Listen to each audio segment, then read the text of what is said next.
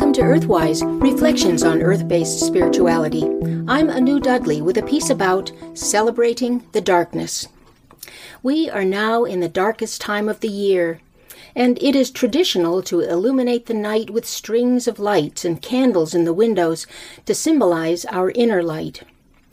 And rather than fend off the darkness, our ancestors also celebrated the night itself as a welcome element of the season. They believed that night is the mother of day, and out of the rich and fertile womb of darkness is born the potential for all of life. This is why our day begins at the darkness of midnight.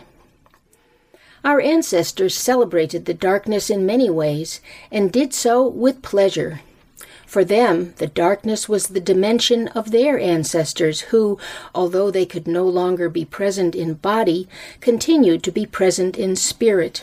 And they wanted to celebrate with the many generations of their families. At this time of year, the darkness makes it easier for the dead to be present with the living because, with diminished light, we must rely more on feelings than on sight. And the feelings at this time of year are convivial and merry. One name our ancestors had for this time of year was the raw nights, not so much because of the bone chilling cold, but because, since the veil was thin between the living and the dead, there was little barrier or skin between them. Thus the senses were unprotected or raw. But instead of feeling afraid of the prospect of closeness to their departed family members, they cherished it and looked for ways to enhance this closeness, like having traditional meals with them and serving their favorite foods. Another name for this time of darkness was the in between nights or the under nights. These were opportunities for divination when people could take advantage of the closeness of the spirits to ask for information and advice from those who had access to the wisdom of the other world.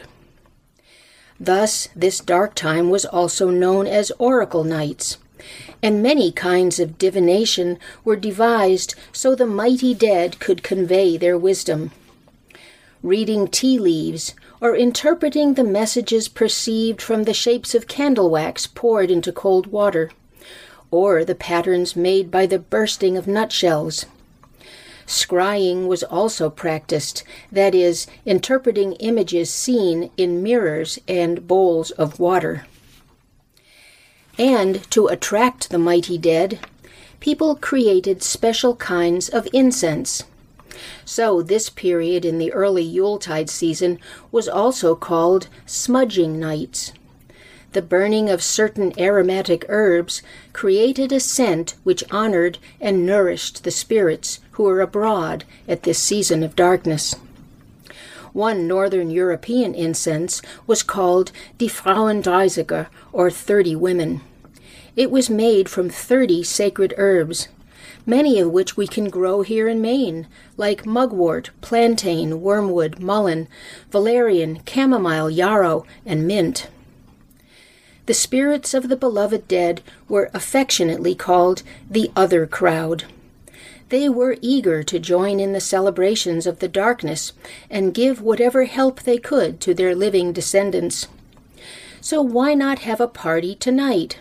Set a festive table the other crowd likes candles and gay decorations and delicious food. Give darkness its due, and have your questions and wishes ready, for the mighty dead are kindly and generous, and they like to give gifts. Blessed be. You've been listening to Earthwise Reflections on Earth based Spirituality. I'm Anu Dudley.